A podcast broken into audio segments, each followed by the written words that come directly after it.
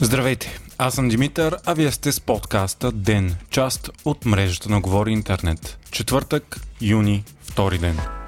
Днес парламентът изслуша вице-премьерът Карина Константинова. Тя се извини на българските граждани, които са се почувствали засегнати от думите й. Напомняме, че Константинова публикува видео в началото на седмицата, в което се едно се караше на украинските бежанци. По време на изказването депутатите от ГЕРБ вдигнаха хвърчащи листове А4, на които бе изписана думата оставка. Вице-премьерът заяви, че отказва да получава уроци по хуманност точно от ГЕРБ. Тя обяви и че вече 3200 украинци са настанени в държавни военни бази, а други 12 000 в хотелите по новата програма на държавата. 500 души пък чакат в буферните центрове, но украинците там остават за максимум 48 часа, докато бъдат преразпределени. На 31 май изтече програмата, която даваше по 40 лева за три хранения и нощувка на човек за настаналите ги хотели. От 1 юни действа нова за по 15 лева, която включва държавни бази и хотели с по една или две звезди. Константинова каза и че вече 4000 украинци работят в България, над 300 деца посещават училище, а 1500 са подали заявления за новата учебна година. Междувременно парламентарният ден не мина без дневната си доза цирк. Депутатът от ПП Ицо Хазарта си направи селфи, докато показва среден пръст на ГЕРБ в момента, в който народните представители на партията бяха вдигнали лищетата си с надпис оставка. Това, разбира се, бе посрещнато от бурни критики и оплакване от страна на ГЕРБ, а Хазарта пък заяви, че е най-малкото, което трябва да бъде показано. Русия вече контролира 20% от територията на Украина. Това заяви Володимир Зеленски пред парламента в Люксембург.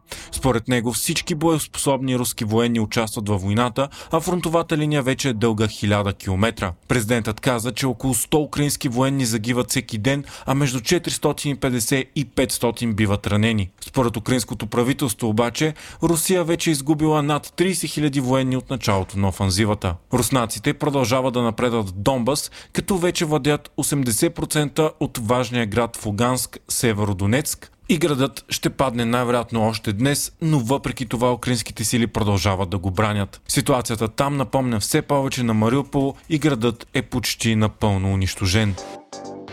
Унгария блокира приемането на новите санкции срещу Русия, които включват петролно ембарго. Най-близката до Русия страна в Европейския съюз се аргументирала с това, че не е изпълнено искането и да бъдат махнати санкциите от главата на Руската православна църква, патриарх Кирил, пише Reuters и Политико. Кирил е един от най-приближените до Владимир Путин хора и се обяви в подкрепа на войната срещу втората най-голяма православна държава в света – Украина. Тази загриженост за православния патриарх обаче е странна, защото Унгария е католическа държава. Орбан обаче още от самото начало е против петролните санкции срещу Москва и по негово искане страните от Европейския съюз се съгласиха в началото ембаргото да е само срещу вноса на петрол по море и да не обхваща петролопроводите.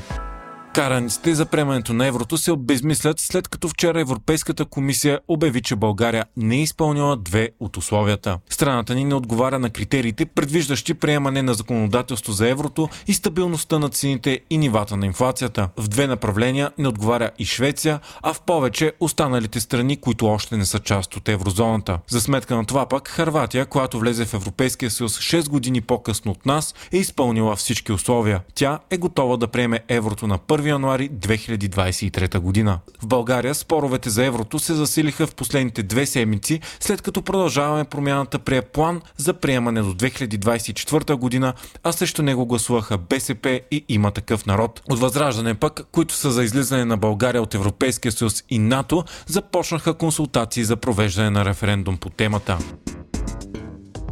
Вчера приключи едно от най-знаковите дела в историята на Холивуд – процеса на Джони Деп срещу бившата му съпруга Амбър Хърт. Изходът от него е еднозначен – победа за Деп. Двамата започнаха да излизат през 2011, ожениха се през 2015 и се разведоха две години по-късно. Актьорът съди Хърт заради статия в Washington Post от 2018 година, в която тя се изкарва като жертва на физическо и сексуално насилие от страна на бившия си съпруг. Статията не се споменава изрично името на Джони Деп, но става ясно, че тя е за него. Оттам насетне кариерата на един от най-емблематичните съвременни актьори пое рязко надолу, като той бе уволнен от различни проекти и не получаваше нови роли. Деп бе и отхвърлен от либералното общество на Холивуд и силно критикуван от повечето медии. Затова той заведе дело срещу Хърт на стойност 50 милиона долара за клевета. Тя пък му отвърна с контрадело за 100 милиона за насилие. Делото се води на отворени врати с много свидетели, доказателства и показания. Пред целия свят Хърт и Деп поставиха на показ скандалното си съжителство, изпълнено с травматични сцени от страна и на двамата. Въпреки това, след 7 седмици дело, съдебното жури реши, че Хърт не е успяла да докаже обвиненията си за насилие от страна на Деп. Съдът постанови тя да плати на бившия съпруг 15 милиона долара обещетение и потвърди, че казаното от нея е клевета. Все пак, в полза на актрисата бе осъдено и обещетение за 2 милиона долара заради заявление на бившия адвокат на Джони Деп пред Daily Mail, че твърденията и за домашно насилие са измама.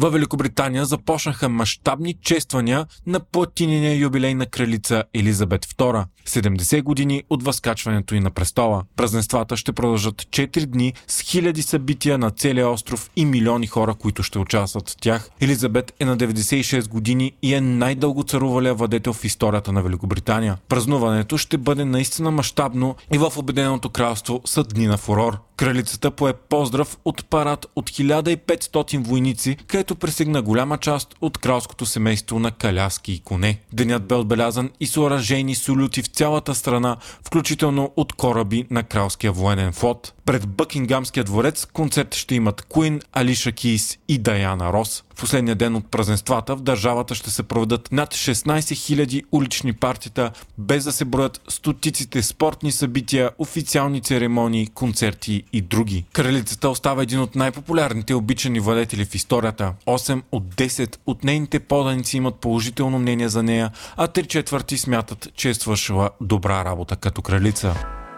С нощи Аржентина разгроми с 3 на 0 Италия на футболния матч между шампионите на Южна Америка и Европа, наречен Финалисима. Меси бе избран за най-добър играч на матча, след като асистира за два от головете. Това повдигна въпроси дали е възможно той да се върне в най-добрата си форма, след като имаше много трудна година и се представи под очакваното. За пръв път в живота си Меси игра в друг отбор от Барселона, местейки се във френския ПСЖ.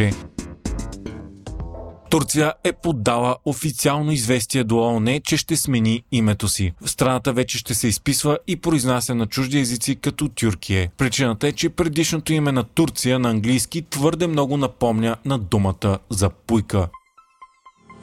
Хайтек четвъртък с Viva.com Новооткритият в София Център за компютърни науки, изкуствен интелект и технологии Insight обяви началото на докторската си програма. Той ще предлага условия конкурентни на водещите световни университети, с което ще се опита да задържи българските студенти тук. Стипендиите са за 36 000 евро на година, а програмата ще бъде под ръководството на водещи професори от университети като MIT, Yale и други. Програмата е на английски язик и ще е с продължителност до 5 години и за нея ще могат да кандидатстват за завършили бакалавър или магистър информатика, физика, математика или електронно инженерство. Стипендии ще дават и Google и Amazon. Центърът е структуриран като специално звено на Софийския университет и е финансиран от правителството с 170 милиона лева за 10 години, както и допълнително от компании и спонсори.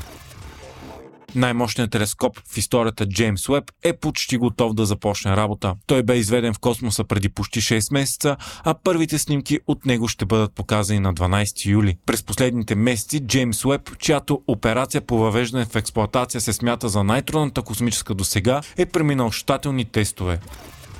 Новият суперкомпютър на AMD с името Frontier оглави класацията за най-мощен компютър в света. Системата се намира в националната лаборатория в Олк Рич, Тенеси и е сградена от 60 милиона части. Центърът ти може да охлажда до 40 мегавата изчислителна мощност или потреблението на ток за 30 000 домакинства. Това е и най-бързата система за изкуствен интелект в света.